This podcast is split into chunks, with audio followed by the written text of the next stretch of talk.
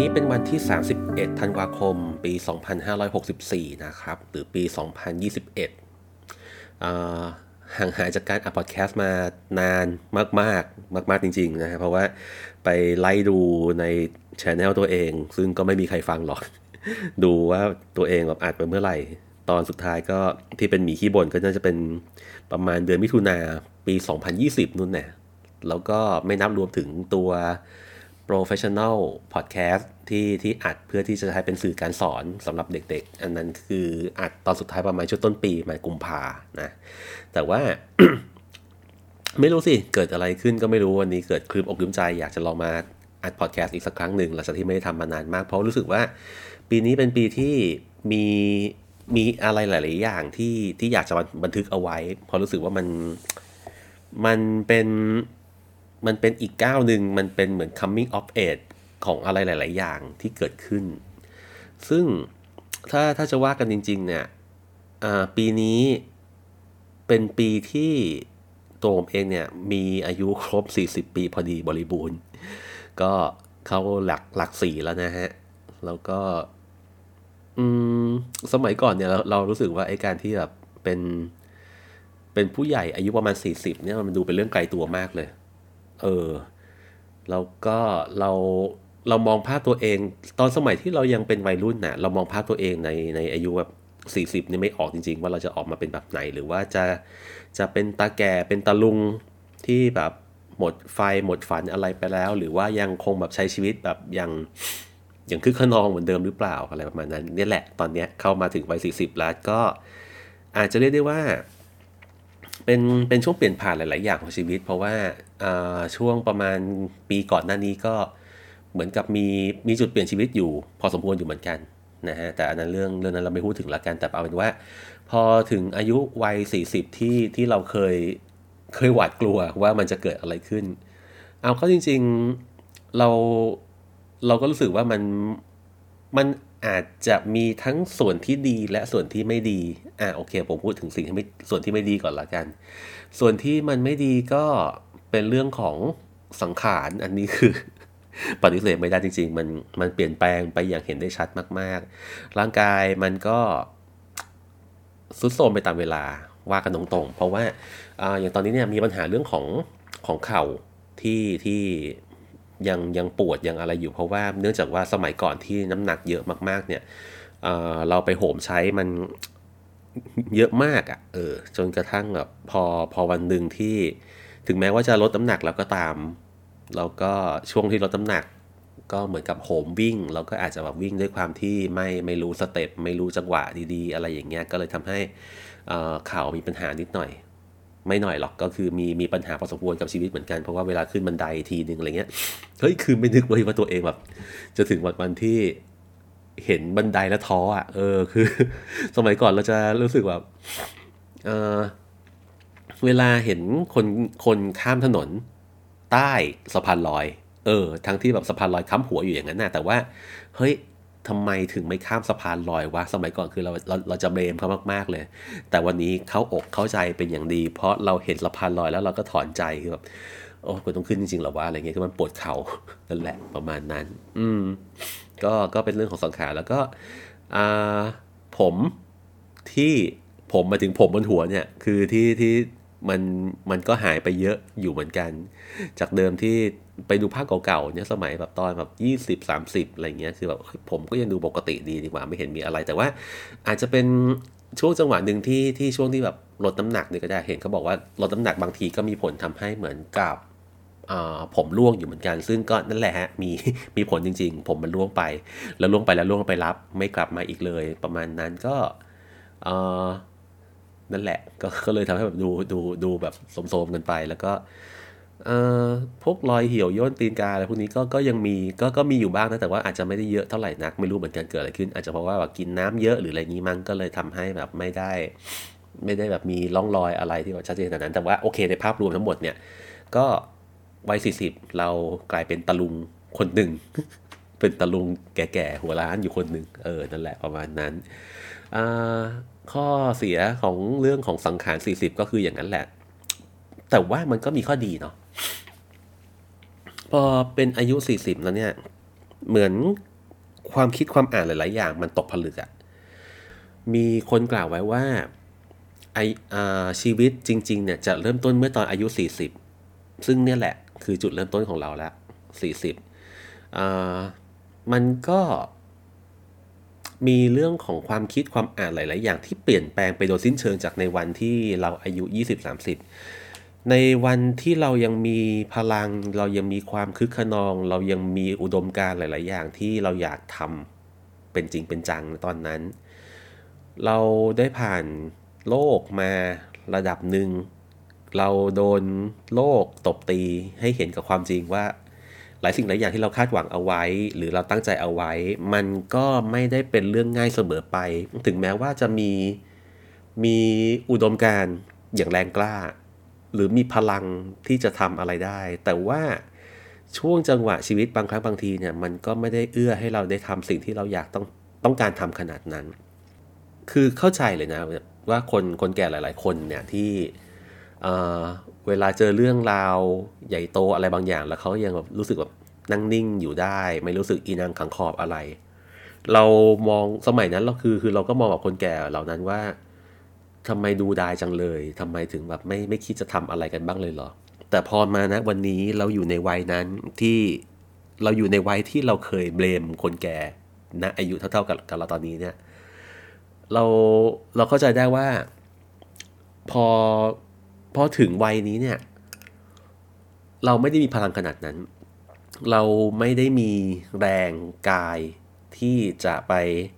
ผลักดันอะไรขนาดนั้น แต่เรารู้ว่าถ้าเราทำอะไรลงไปแล้วเนี่ย มันจะเกิดอะไรขึ้นด้วยประสบการณ์ของเราที่ผ่านมา มันก็เลยทำให้เรามีการไตร่ตรองที่มากขึ้น มันก็เลยทำให้เราแสดงออกกับหลาย ๆ สิ่งหลาย ๆ อย่างที่ไม่เหมือนกับตอนที่เราเป็นเด็ก เราสุขุมมากขึ้น เรานิ่งมากขึ้น และเรารู้ว่าเราจะต้องตอบสนองกับสิ่งเหล่านั้นอย่างไร รับมือกับสิ่งเหล่านั้นได้อย่างไร บางครั้งการที่เราแบบวิ่งชนทุกสิ่งอย่าง มันก็ไม่ใช่เรื่องดีไปซะหมด มันมีอีกหลาย ๆ มิติของโลกนี้ของสังคมนี้ที่เราจำเป็นจะต้องแบบเก็บความรู้สึกนั้นเอาไว้ ไม่สามารถที่จะปล่อยมันออกมาได้ เราก็เลยเข้าใจว่าผู้ใหญ่เหล่านั้นที่เราเคยดูแคลนเขาว่าเขาเป็นคนที่ไม่ไม่สนใจโลกอะไรอย่างนั้น จริง ๆ เขาอาจจะไม่ได้ไม่สนใจโลกหรอก แต่เขารู้ว่าเขาต้องรับมือกับสิ่งเหล่านั้นอย่างไร นั่นแหละมันมันมันคือช่วงวัยที่เรา เรายังมีอุดมการอยู่ ยืนยันว่าเรายังมีอุดมการอยู่ แต่ว่าเราแสดงออกกับมันปฏิบัติรับมือกับสิ่งต่างๆ รอบตัวเนี่ยด้วยความนิ่งมากขึ้น เออพอเรารู้สึกว่าบางทีการใช้กำลังหรือการที่แบบโวยวายอะไรออกไปเนี่ยมันก็ ไม่ได้เกิดประโยชน์อะไรหรอก นั่นแหละ เออ นั่นคือคนวัยสี่สิบจะว่าไปแล้วเนี่ยปีนี้เนี่ยมันเป็นจุดเปลี่ยนที่ค่อนข้างใหญ่พอสมควรของชีวิตอยู่เหมือนกัน เพราะว่าเเราเปลี่ยนสถานะอีกครั้งหนึ่งจากการที่เป็นอาจารย์ผู้สอนกลับไปเป็นนักเรียนอีกครั้งหนึ่ง ใช่ฮะ ตอนนี้เป็นนักศึกษาปริญญาเอกครับ ได้ลาเรียนเต็มเวลานะฮะ แล้วก็ออกมาเรียนต่อเรียบร้อยแล้วตอนนี้นะครับ หลังจากที่ประมาณช่วงต้นปีเรายังเป็นอาจารย์ผู้สอนอยู่ เรายังสอนเด็กยังยังเรียนออนไลน์ผสมกับเรียนออนไซต์ปกติอยู่ เพราะด้วยสถานการณ์ของโรคระบาดที่มันยังมีอยู่ประมาณนั้น แต่พอวันหนึ่งที่เราต้องกลับมาเป็นนักเรียนอีกครั้งหนึ่งก็รู้สึกเออตื่นเต้นดีเนาะตื่นเต้นดีที่เราจะได้แบบ ได้เรียนรู้เรื่องราวใหม่ ๆ ที่เราเราไม่เคยรู้มาก่อน คือเอาจริงๆเนี่ยถ้าว่าตรงๆเลยนะ สาขาที่เราเลือกเรียนเนี่ย มันไม่ใช่สาขาที่อยู่ในอยู่ในแง่มุมอยู่ในความสนใจของเราเลยสักนิดเดียว เพียงแต่ว่าจังหวะมันได้ ก็เลยอะโอเค ขอไปเรียนตรงนี้ก่อนละกัน อาจจะเพราะว่าด้วยความที่เรารู้สึกค่อนข้างจะอิ่มตัวกับการที่เป็นอาจารย์แล้วในระดับหนึ่ง เรารู้สึกว่า ถ้าได้เปลี่ยนบรรยากาศบ้าง เออ มันก็คงจะดีขึ้นนะ มันคงทำให้แบบเรา เรามีไฟ เราได้มีแรงบันดาลใจอะไรบางอย่าง หรือได้มีความรู้ที่จะเอามาสอนเด็กต่อไปอะไรอย่างนั้น ก็เลยรู้สึกว่าโอเค มันคงเป็นจังหวะนี้แหละที่เราได้ออกมาเรียนตอนนี้ ถึงแม้ว่าจะเป็นสาขาที่เราไม่ได้ตั้งใจว่าจะเข้าไปเรียน แต่ว่าเราก็ค้นพบว่า เฮ้ย พอเข้าไปเรียนจริงแล้วเนี่ย มันมีอะไรหลาย ๆ อย่างเลยที่เรายังไม่เข้าใจกับมันจริง ๆ มันมีประเด็นบางอย่างที่เราเคยเชื่อมาตลอดว่าสิ่งนี้มันถูกต้อง การไปเรียนแค่ไม่กี่ครั้งอะ่ะ คือมันลบล้างความเชื่อนั้นเราไปโดยโดยสิ้นเชิงเลย เออ นั่นทำให้เรารู้สึกว่าแบบ เออ เฮ้ย กูโชคดีกว่าที่ได้มาเรียน แล้วมันมันทำให้เรารู้ว่า สิ่งที่เรารู้ว่าบางทีมันมันไม่ใช่เรื่องจริง แล้วก็มันมีอีกหลายสิ่งเลยแหละที่เรายังไม่รู้ เออ มันก็เลยรู้สึกว่า ออเนาะมันมันได้กลับมาเรียนรู้ได้มาเติมอะไรหลาย ๆ อย่าง ซึ่งซึ่งเป็นเรื่องดีมาก ๆ ดีในแง่ของการที่แบบเออได้ได้มีไฟในการที่จะทำอะไรต่อไป แล้วก็ได้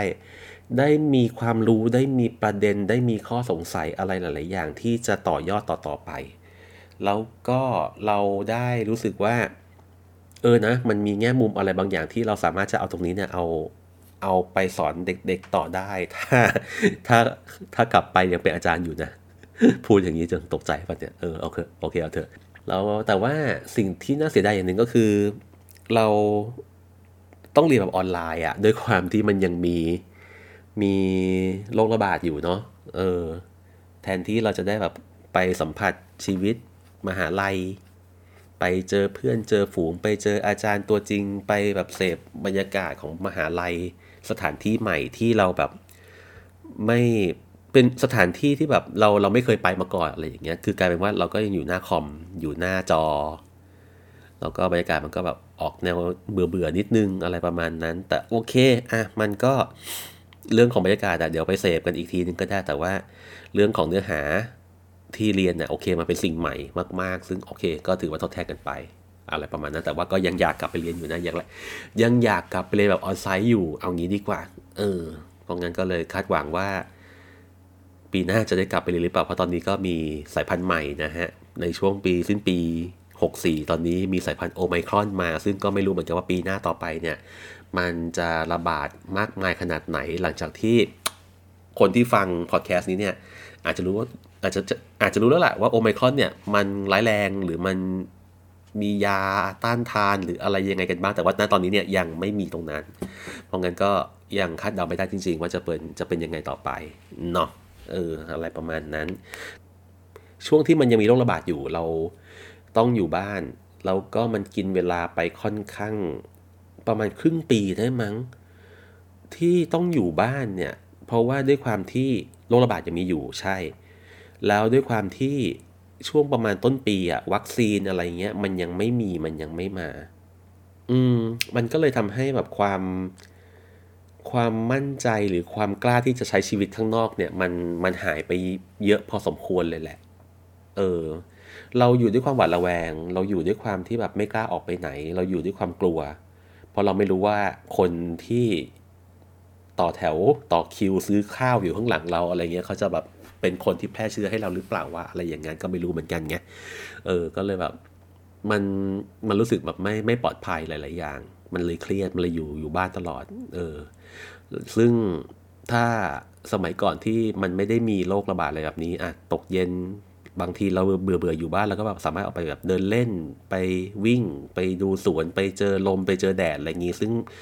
ไอการออกไปข้างนอกไปเดินเล่นไปออกกำลังกายกลางแจ้งเลยเนี่ย มัน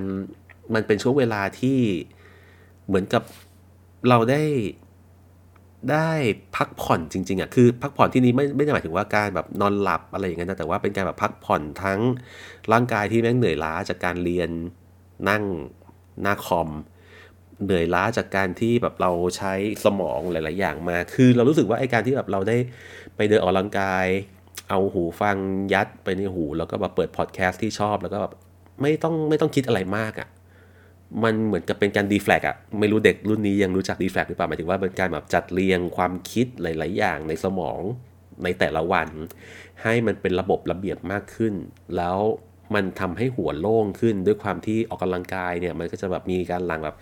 สารโดปามีนเอนโดฟินอะไรพวกนี้ออกมาใช่ไหมซึ่งแบบมันก็ทำให้แบบมันเป็นการผ่อนคลายอย่างหนึ่ง แต่ว่าพออยู่บ้านเนี่ยมันทำอย่างนั้นไม่ได้เลยเว้ยเออ มันก็เลยกลายเป็นว่ามันมันมีอาการแบบสะสม ของไอ้ความเครียดอย่างนี้เกิดขึ้น ซึ่งหลาย ๆ ครั้งเราแบบต้องจัดการกับตัวเองอะ่ะ เออทำทำยังไงก็ไม่รู้แหละคือเอาเอาความเครียดนี้ออกไปให้ได้อะไรอย่างเงี้ย แต่ช่วงนั้นคือก็มีปัญหากับเรื่องแบบนอนไม่หลับหลาย ๆ อย่างเหมือนกันด้วยแบบเรื่องหลาย ๆ เรื่องนะตอนนั้นด้วย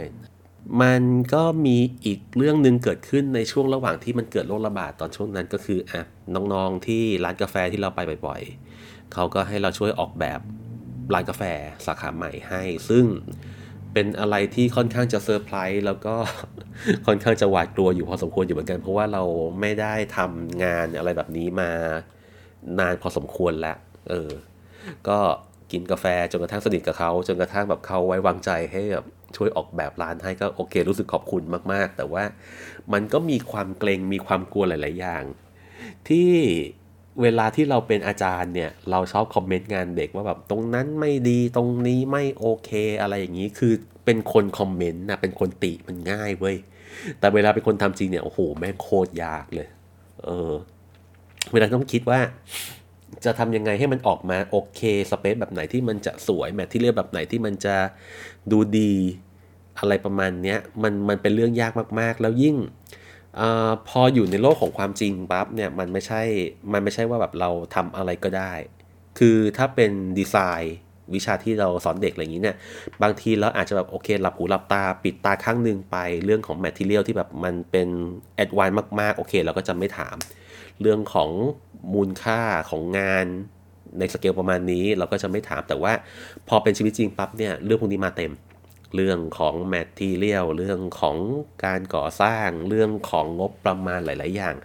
มันก็เป็นข้อจำกัดที่ทำให้เราทำงานนี้ออกมาอาจจะไม่ได้อย่างใจอย่างอย่างที่คิดเต็มที่สักเท่าไหร่นะ แต่ว่านั่นแหละ เขาบอกว่าสถาปนิกเป็นเป็นผู้แก้ปัญหา ซึ่งนั่นคือเรื่องจริง เราเราออกแบบเราแก้ปัญหาให้กับเจ้าของ ของโครงการตัวนี้ ในตัวโครงการโครงการแต่ละโครงการเนี่ย มันก็จะมีข้อจำกัดที่มันแตกต่างกันไป มันก็สนุกดี มันเป็นอะไรที่ท้าทายดี แล้วก็มีเรื่องของกรอบเวลาที่มามาบังคับด้วยเพราะว่าอพอเราทำแบบร่างไปเสร็จปั๊บยังยังคุยอะไรได้ไม่ไม่เรียบร้อยดีเลยแต่ว่างานมันขึ้นมาแล้วคือแบบเฮ้ย งานขึ้นมาเสร็จปั๊บมันก็ต้องแบบแก้ปัญหาหน้างงานไปอะไรไปด้วยประมาณนั้น เพราะว่าอะเรื่องของค่าเช่าเรื่องของแบบอะไรเงี้ยมันมันก็ลันไปแล้วเพราะงั้นก็คือเออมันก็ต้องทำงานให้ทันกับเวลา ซึ่ง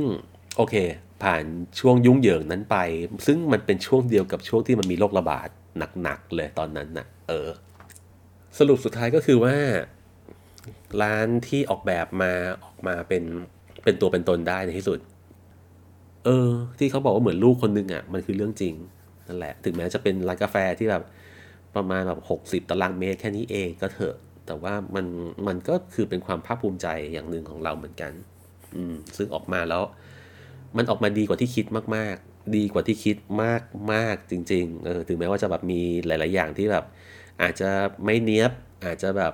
ด้วยกรอบเวลาหลาย ๆ อย่างทำให้แบบทำอะไรเต็มที่ไม่ได้ แต่ว่ามันออกมาแล้วมันมันดี มันรู้สึกดีจริง ๆ แล้ว ดูลูกค้าชอบกัน ดูทุกคนชอบมันก็เลยแบบเออดีเนาะเราเราชอบไปนั่งอยู่ในในร้านนี้ที่เราออกแบบเองเพราะรู้สึกเราเราชอบไปนั่งดู คือช่วงที่ร้านเปิดแรกๆอะ่ะ เราก็ชอบแบบไปที่ร้านนี้ แล้วก็ไปนั่งดูปฏิกิริยาของคนที่เข้ามาในร้าน ดูปฏิกิริยาของคนที่เวลาเขาสั่งกาแฟเขามานั่งตรงมุมนั้นมุมนี้ แล้วเขาถ่ายรูปตรงมุมนั้นมุมนี้ ซึ่งแบบ เออดีอะคือคือมันเป็นความรู้สึกที่ดีที่แบบทุกคนชอบมันเออเรารู้สึกแฮปปี้กับตรงนั้นก็เป็นเป็นอะไรที่เติมเต็มชีวิตในวัยกลางคน 40 ปีนี้ได้ดีดีเลยทีเดียวนะ ทีนี้อีกเรื่องหนึ่งที่ที่อยากจะบันทึกเอาไว้ เพราะเราสึกว่ามันมันเป็น coming of age ทั้งของเราแล้วก็ของคนรอบตัวอยู่เหมือนกัน คนหนึ่งก็คือน้องน้องที่เป็นอาจารย์อยู่อยู่อยู่ด้วยกันอีกคนหนึ่งเนี่ยในในสาขาวิชา เอาว่าเราไม่ลงดีเทลแล้วกันว่าเกิดอะไรขึ้น แต่ว่าด้วยอุบัติเหตุบางอย่างทำให้เขาไม่สามารถเป็นอาจารย์ต่อได้ อ่า อันนั้นก็คือเป็นเป็นเรื่องที่น่าเสียดายพอสมควร เพราะว่าน้องเขาก็มีมีความตั้งใจ มีความ จะพูดยังไงดีอะพูดไปก็หาพระอวย คือเรารู้สึกว่าน้องเขาก็มีมีจิตวิญญาณของความที่แบบเป็นครู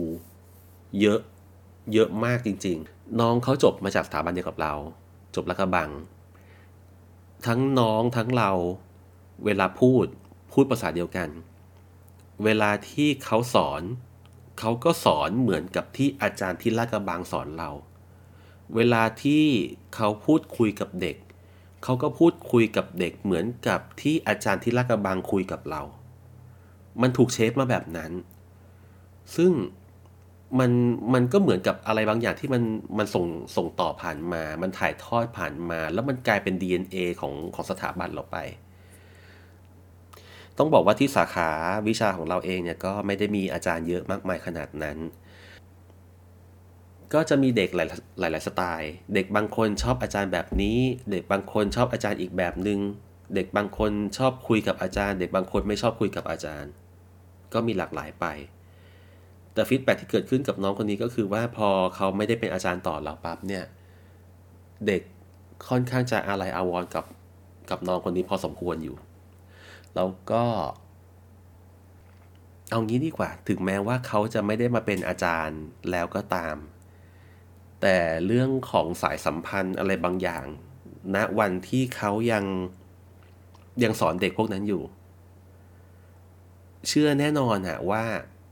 วันหนึ่งที่เด็กเหล่านั้นที่เคยเรียนกับกับน้องคนนี้ เขาทักทายไปหา ไม่ว่าจะด้วยเรื่องปัญหาชีวิตอะไรก็แล้วแต่ เรื่องของงานโอเค น้องเขาให้คำปรึกษาได้แน่นอน เรื่องของชีวิตหลาย ๆ อย่างที่เกิดขึ้น น้องเขาก็สามารถที่จะเป็นที่ปรึกษาเป็นพี่ให้กับเด็กๆเหล่านี้ได้แน่นอน เรารู้สึกว่าสายสัมพันธ์เหล่านี้มันมันไม่ขาดสะบั้นไปง่าย ๆ แน่นอน แล้วเราก็รู้สึกขอบคุณเด็กๆเหล่านั้นด้วยจริง ๆ ที่ทุกคนรักน้องคนนี้ เออ เพราะว่า ไม่ได้อวย แต่เรารู้สึกว่าเราเราจะหาคนที่มีจิตวิญญาณของความเป็นอาจารย์ มีความเป็นพี่ของเด็กๆเหล่านั้น อืม มันน่าเสียดายมากกับการที่แบบเออเขาเขาเขาไม่ไม่สามารถเป็นอาจารย์ต่อได้แล้ว แต่ก็นั่นแหละ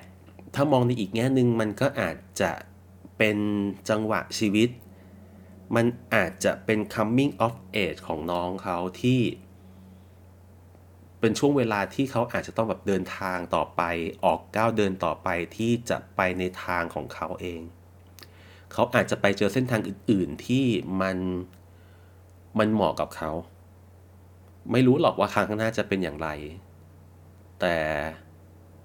มีคำพูดอยู่คำนี้เขาบอกว่า อะไรก็ตามที่เกิดขึ้นแล้วมันดีเสมอ ซึ่งทีแรกเราฟังเองเราก็รู้สึกแบบคัดค้านแยงแน่นอนเพราะว่าเฮ้ยบางบางเรื่องมันแย่ จะบอกว่ามันดีได้ยังไงวะ แต่ว่าไอ้สิ่งเหล่านั้นที่มันเกิดขึ้นน่ะ มันจะหลีด มันจะหลีดชีวิตเราให้แบบเราไปเจอกับเรื่องราวอะไรบางอย่างที่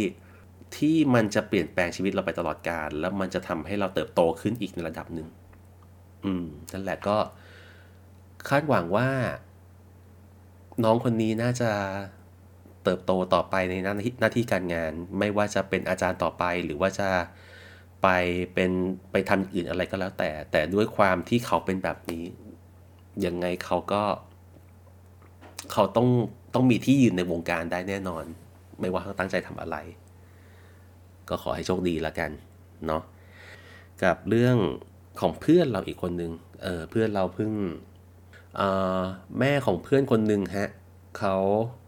เป็นเส้นเลือดในสมองแตก แล้วมันเกิดขึ้นไวมาก ยืนอยู่หน้าอ่างล้างจาน แล้วก็จู่ๆแม่เขาก็แบบชาซุดลงไปเลย ปากเบี้ยวพูดอะไรไม่ได้ เออ แล้วก็แขนขาไม่มีแรง ดีว่าเพื่อนมีสติ แล้วก็โทรเรียกรถพยาบาลทันที ปรากฏว่าแม่เขาเส้นเลือดในสมองแตก ความโชคดีอาจจะตรงที่ว่าแม่ของเขาก็ ไม่ได้ไม่ได้เป็นอะไรไปมากกว่านั้น แต่ว่าก็จากเดิมที่สามารถที่จะเดินได้เดินเหินได้ช่วยตัวเองได้ ก็กลายเป็นว่าเป็นคนป่วยติดเตียงที่ช่วยเหลือตัวเองไม่ได้ แต่โอเคนะยังพูดได้ยังสื่อสารได้อยู่ ชีวิตเปลี่ยนไปเลย ปกติเพื่อนคนนี้เนี่ยเขาทำทำขนมขาย เออทำขนมทำเบเกอรี่ขายอะไรเงี้ยก็แบบมีแม่มาช่วยทำนู่นนั่นนี่อะไรมากมายไปก็ว่าไป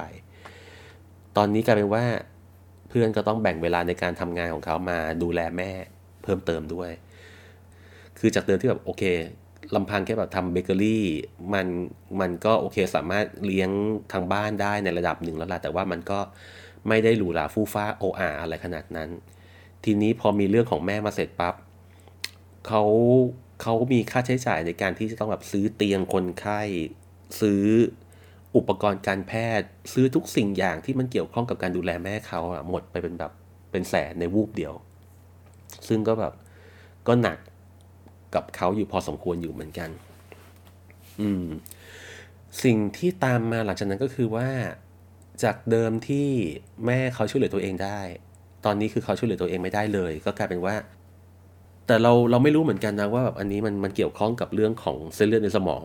หรือเปล่า หรือว่าแบบมันเป็นเอฟเฟกของสมองหรือเปล่าที่ทำให้แม่เขาเรียกหาตลอดทุกๆทุกๆประมาณ 15-20 นาที โอเค เราเราไม่พูดถึงแล้วกันว่าสุขภาพจิตของเขาเป็นเป็นอะไรยังไงบ้าง แต่ว่ามันมีผลแน่ ๆ กับการที่เขาจะต้องละจากงานทำเบเกอรี่แล้วก็ไปช่วยทำนู่นนั่นนี่ให้แม่ทุก 20 นาที จะพูดยังไงดีละ่ะ คือเราก็ก็ไม่ได้แช่งหรือว่าไม่ได้อะไร แต่เราก็ไม่รู้ว่า แม่เขาจะอยู่กับเพื่อนเราได้นานอีกขนาดไหน แล้วในขณะที่แม่อยู่ เพื่อนก็ต้องแบ่งเวลาไปดูแลแม่แบบนี้แล้วคือ เขาจะได้นอนหลับพักผ่อนอย่างเต็มที่หรือเปล่า เขาจะได้ทำงานเพื่อจะหาเงินมาเพื่อช่วยเหลือจุนเจือแม่ได้เต็มที่หรือเปล่า แม่งเป็นสถานการณ์ที่ยากมาก ๆอะ่ะ ยากจริงๆ แล้วนั่นก็อาจจะเป็น เป็นบทเรียนอะไรบางอย่างในช่วงวัยที่ในช่วงวัย 40 ปีของเราที่เราเห็น ทั้งเรื่องของตัวเอง แล้วก็เรื่องของคนรอบข้างอย่างที่ว่าไป มันเกิดหลายสิ่งหลายอย่างขึ้นในปีนี้ แล้วมันมันเป็นเรื่องใหญ่ที่มันเอฟเฟกทั้งเราและคนรอบข้างอยู่มากพอสมควร ในวัย 40 ที่เราต้องเจอกับอะไรสารพัดมากมาย ก็มีหลาย ๆ ครั้งนะที่พูดตามตรงว่ามันก็ท้อแต่ในความในความโชคร้าย จะเรียกว่าโชคร้ายก็ไม่เต็มปากคือในวัย 40 เนี่ย ถึงแม้ว่าเราจะเจอเรื่องหลาย ๆ อย่างที่แบบมันมันบั่นทอนจิตใจ มันมันเหนื่อย มันล้าหลาย ๆ อย่าง เราโชคดีมาก ๆ ที่ยังมีเพื่อน ยังมีคนรอบข้าง ยังมียังมีพี่ๆ ยังมีน้องๆ ยังมีเพื่อน ยังมีครูมีอาจารย์ มีผู้ใหญ่ที่คอยให้ความเอ็นดูเราอยู่ มีคนคอย support เราอยู่ หลาย ๆ ครั้งที่เราแม่งโคตรอ่อนแอโคตรดิ่ง ก็จะมีคนเหล่านี้ที่คอยมาดึงเราขึ้นมา คอยช่วยเรา คอยช่วยเหลือเรา คอย คอยให้กำลังใจเรา คอย cheer up เรา มันก็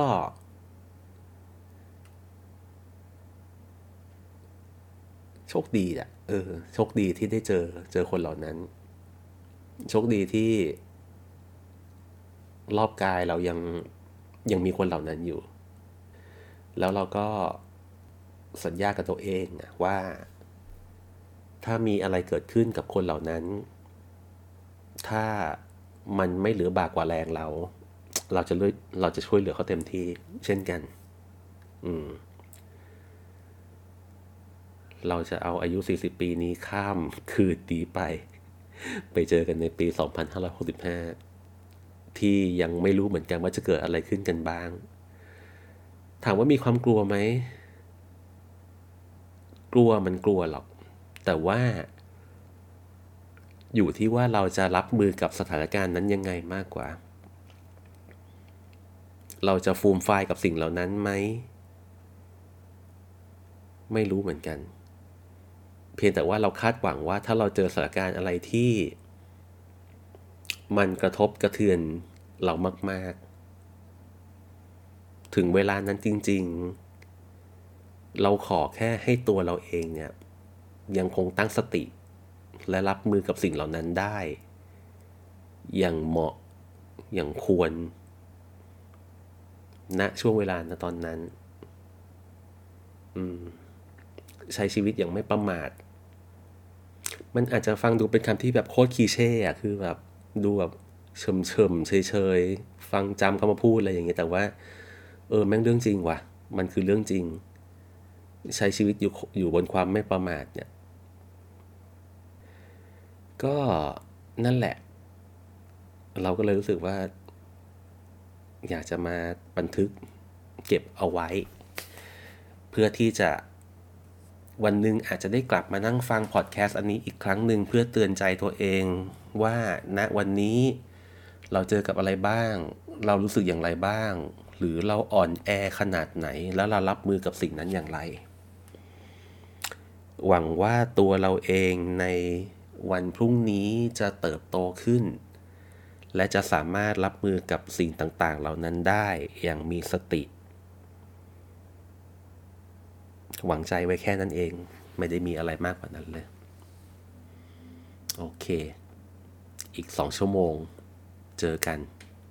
ปี 2565 ขอบคุณที่ฟังมาจนถึงตรงนี้ครับทุกคน ใช้ชีวิตอย่างไม่ประมาท เข้มแข็งเข้าไว้ เข้มแข็งเข้าไว้ ไม่ว่าเจออะไรกับมันก็ตาม มีสติ ตั้งรับกับมันให้ได้ ดูแลสุขภาพกายใจตัวเองให้ดี แล้วเจอกันนะฮะทุกคนขอบคุณมากครับ